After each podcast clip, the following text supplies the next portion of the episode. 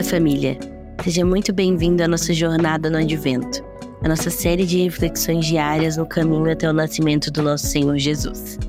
Hoje, dia 1 de dezembro de 2023, é sexta-feira de preparação para o primeiro domingo do Advento.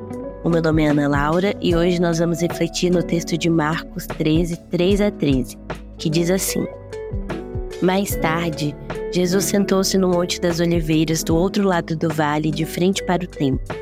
Pedro, Tiago, João e André vieram e lhe perguntaram em particular: Diga-nos quando isso tudo vai acontecer? Que sinais indicarão que essas coisas estão prestes a se cumprir? Jesus respondeu: Não deixem que ninguém os engane, pois muitos virão em meu nome dizendo: Eu sou Cristo, e enganarão muitos. Vocês ouvirão falar de guerras e ameaças de guerras mas não entre em pânico.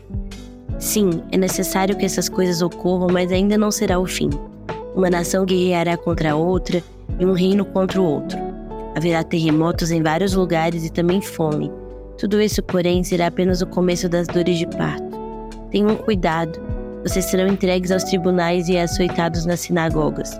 Por minha causa serão julgados diante de governadores e reis. Essa será a sua oportunidade de lhes falar a meu respeito. É necessário primeiro que as boas novas sejam anunciadas a todas as nações. Quando forem presos e julgados, não se preocupem com o que dirão. Falem apenas o que lhes for concedido naquele momento, pois não serão vocês que falarão, mas o Espírito de Deus. O irmão trairá seu irmão e o entregará à morte, e assim também o pai a seu próprio filho. Os filhos se rebelarão contra os pais e os matarão. Todos os odiarão por minha causa, mas quem se mantiver firme até o fim será salvo. Qual é a nossa esperança diante de um mundo que parece entrar em colapso? No dia em que nascemos, fomos introduzidos a um mundo de violência, barulho, corrupção e mentiras. Mas no dia em que nos encontramos verdadeiramente com Jesus, fomos apresentados a um novo mundo. Nesse novo mundo, a cada manhã recebemos novas misericórdias e uma nova expectativa do encontro eterno com o Mestre. O que ele nos instrui nesse texto é que sejamos firmes e guiados pelo Espírito, no mundo que já, mas ainda não. Aguardamos a chegada do nosso Mestre, que ele nos encontre em uma espera vigilante, firmes até o fim. Mas enquanto esse fim não chega, certamente viveremos as angústias e sofreremos as dores de parto do velho mundo. A promessa de Jesus aqui é que sofreremos, mesmo que falsos mestres prometam uma vida de privilégios.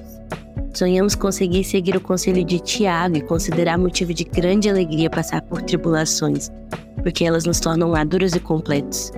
Mas ainda sofremos sofrendo. A esperança e a alegria é que o novo mundo ao qual fomos convidados para fazer parte já está aqui. Nascimentos, batismos, casamentos, o povo de Deus reunido, a esperança de viver uma vida sendo guiado por esse Espírito, novas misericórdias. Que o Mestre nos encontre assim, alegres, esperando, Vamos orar? Deus, nós queremos te agradecer e louvar o seu nome que é santo, porque hoje o Senhor renovou as suas misericórdias e por causa disso nós podemos esperar com alegria, mesmo em meio às tribulações.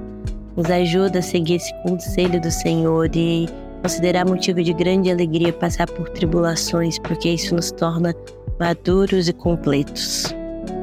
Nessa sexta-feira de preparação para o primeiro domingo do Advento, aumenta as nossas expectativas para o grande encontro da família que acontece nesse domingo. Esse é o dia em que as nossas esperanças são renovadas por encontrar com o povo do Senhor, o povo da história, o povo do livro, o povo que o Senhor separou para lembrar e ser lembrado de que o Messias vem.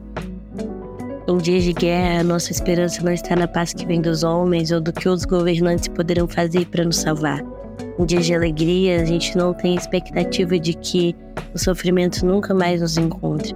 Mas a nossa esperança está no Senhor, na vinda desse Messias, em que agora a gente se prepara para receber.